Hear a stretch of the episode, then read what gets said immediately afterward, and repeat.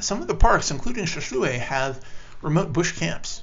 So if you want, you can take a multi-day hike from one bush camp to another, and they're not accessible by by vehicle. So um, if you really want to get close to nature and Wow. not have any of the the distractions of modern technology, that's really the best way to do it. And Okay. there's nothing in the world like waking up at five in the morning and seeing the sunrise over the pristine African wilderness. It is it's amazing.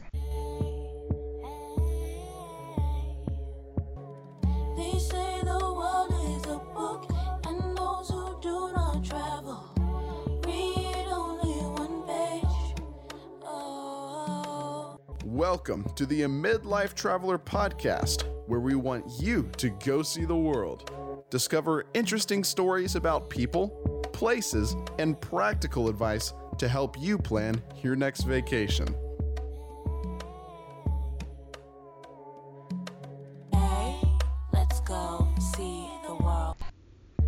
Hello, and thanks for tuning in to the Everywhere Travel Podcast.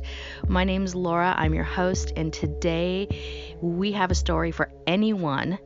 Anyone out there who is interested in visiting Africa, South Africa, doing any type of safari, because we have an expert here, Nick Bratton, who you would have met in the last episode. Nick is an American, but he grew up in Africa and he also spent a year as a river rafting guide. He's done many activities throughout the continent, visited lots of countries, and done lots of different types of adventuring and safaris.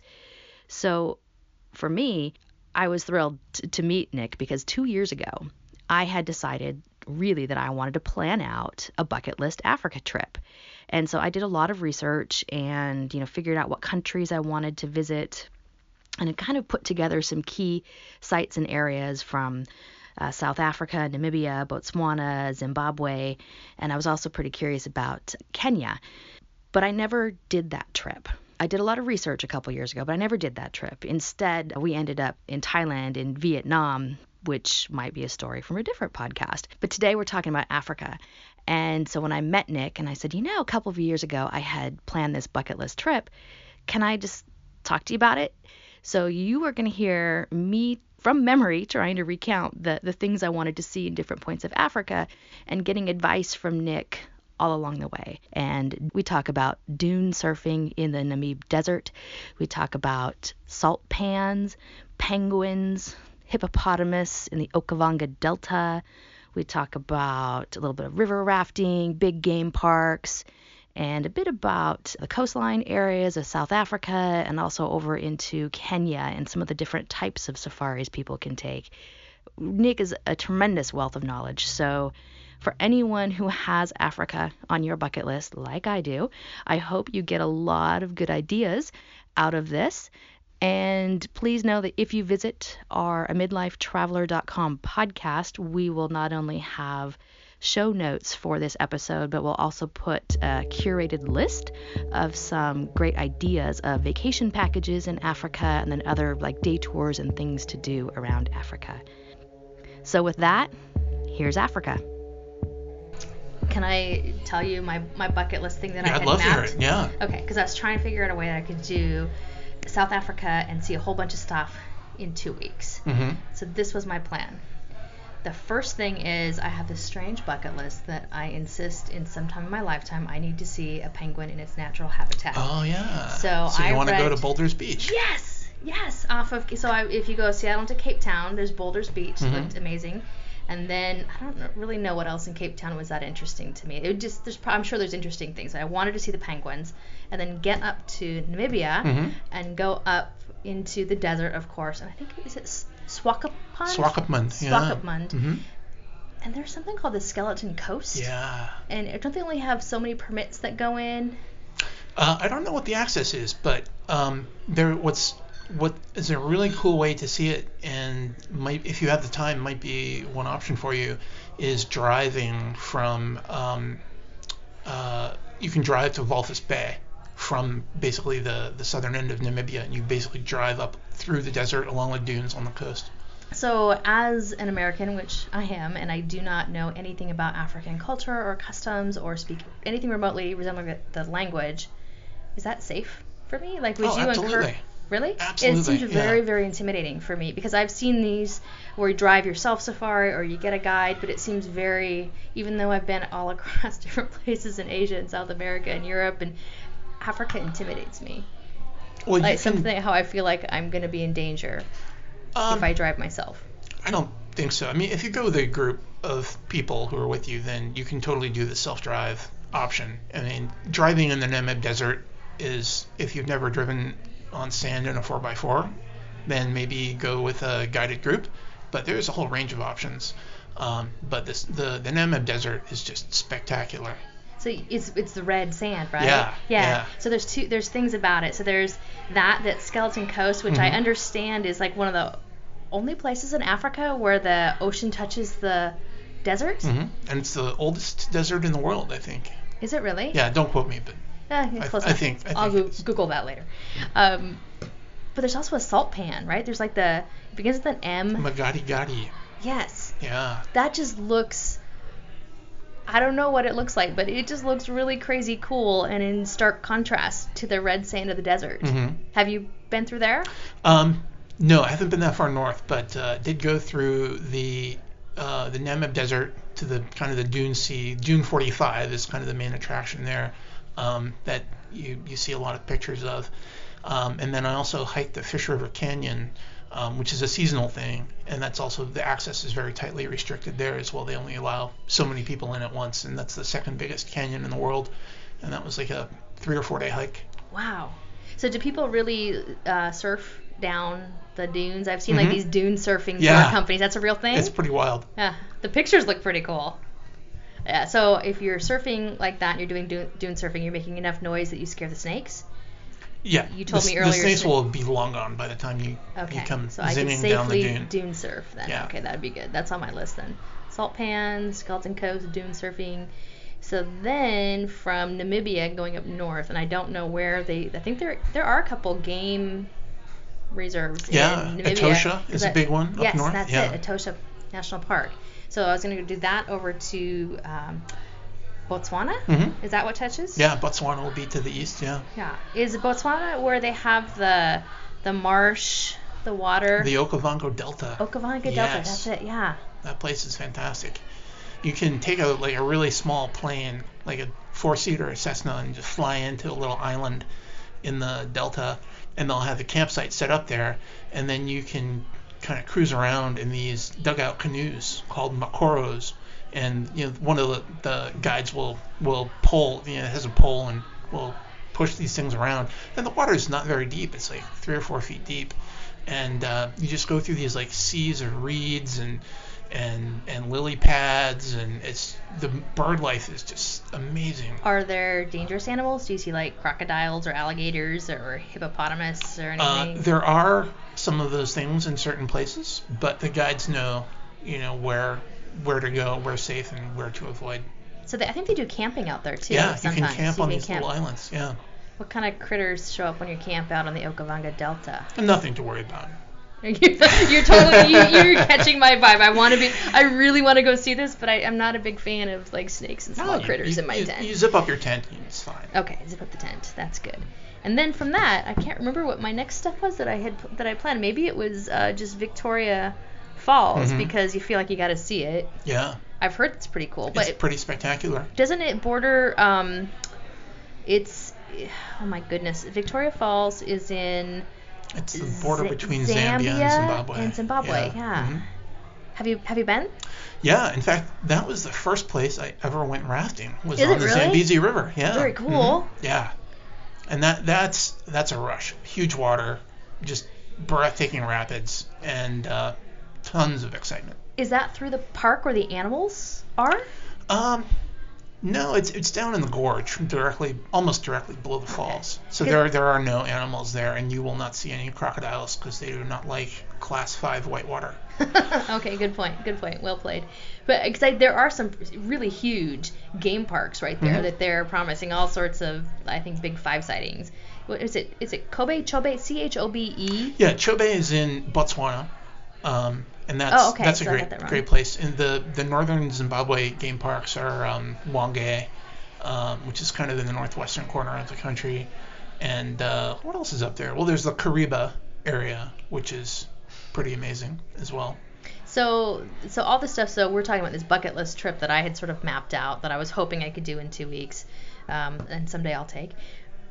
But what if someone didn't have two weeks and they just wanted to go in and have an experience of Africa or South Africa and get a little bit of a safari experience? I mean, there are regions. You've got Cape Town, you've got Johannesburg, you've got Kenya. You've got. Do you have any comparison or impressions or recommendations for someone who maybe flies over from the states and only has one week and they just kind of want to see big Sure. game? Um, well, I think a really good entry point for the American tourist who's not looking for like the most adventurous off the map experience would be in South Africa. Um, and the reason Oh, being is that it it's it's a very highly developed and modern country, and a lot of the um, a lot of the the the aspects of Western civilization that we've come to take for granted here in the United States are present there. Like the road networks are good. Everybody uses a cell phone.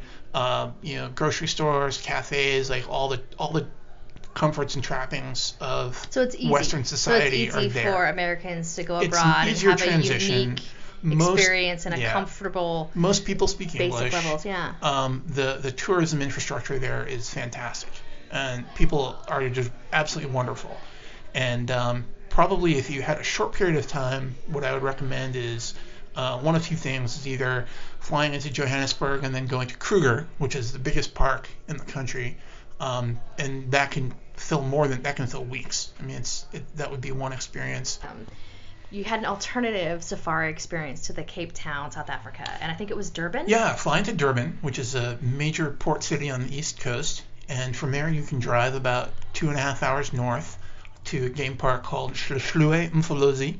Repeat that one again. So we're Hluhluwe-Imfolozi, and it, it's not spelled the way it sounds, um, but it's the oldest game park in South Africa. It was the first one established, uh, and it's it's not as big as Kruger, but it has the big five, um, and then uh, it also has some less commonly seen animals like the wild dog.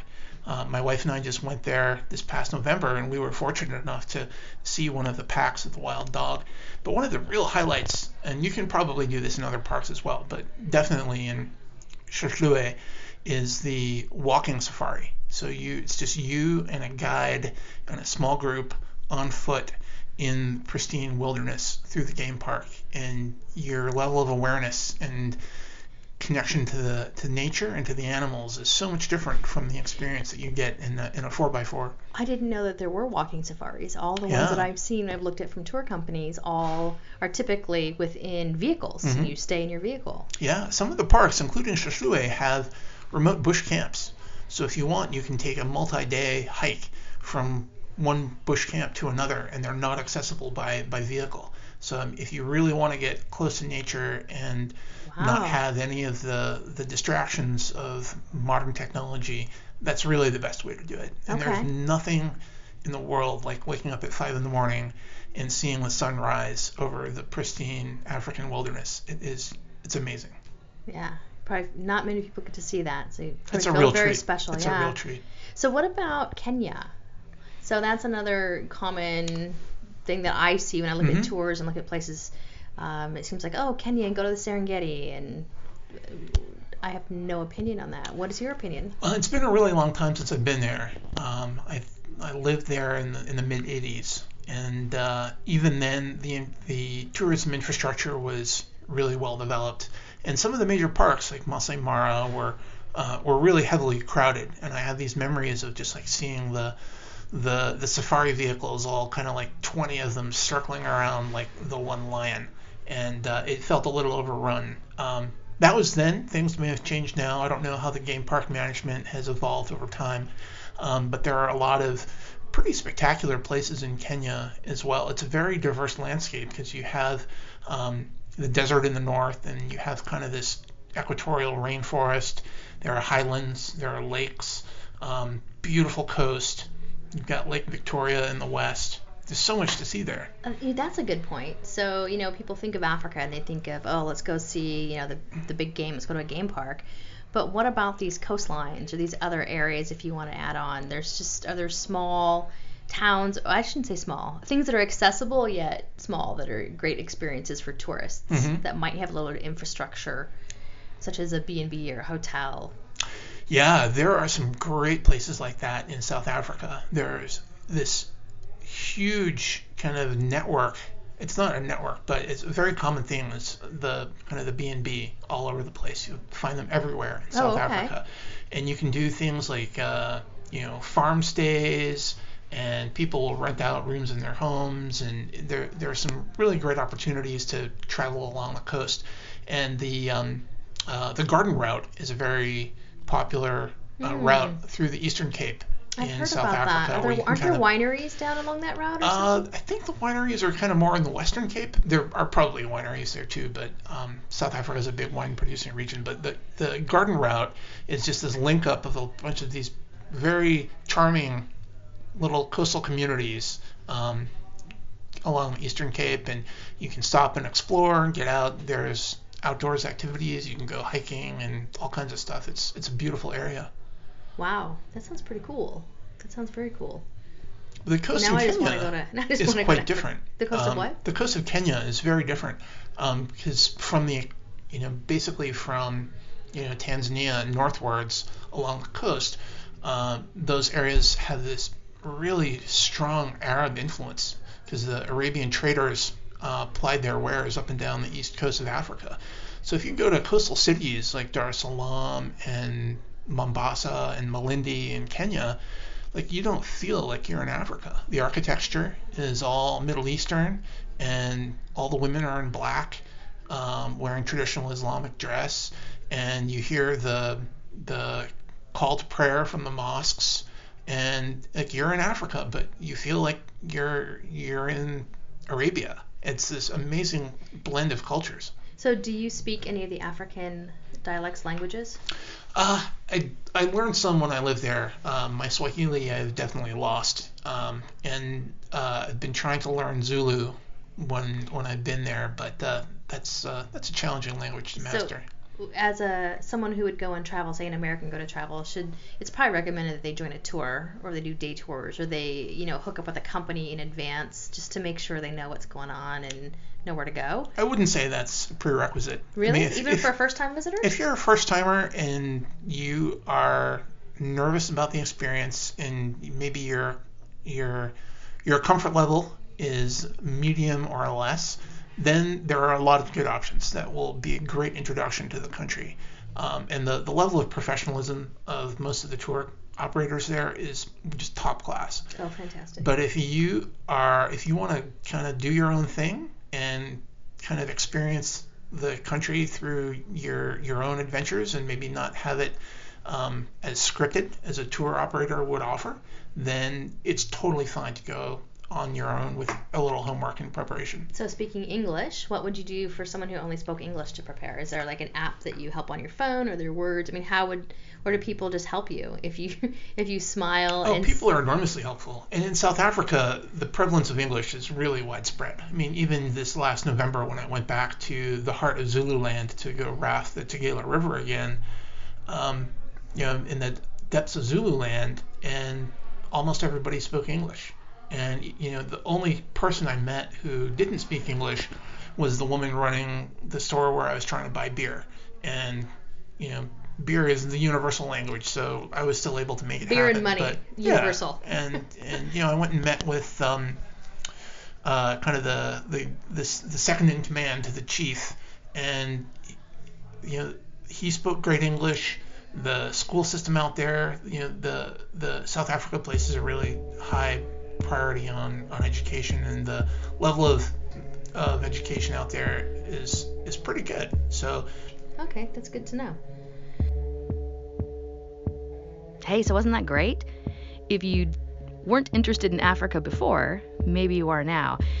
I, don't know. The end result of my discussion with Nick just left me re energized about visiting Africa and all of the cool things to do. And I also just feel re inspired to prioritize it and put it back up to the top of my list. So I am going to be digging into my research again and checking out um, some cool tours. And I will be sharing some of my research online at a midlifetraveler.com. So if you're interested in Africa, go ahead and check it out too. And with that, I just want to say thank you so much for tuning in to the Everywhere podcast and safe travels wherever you may roam.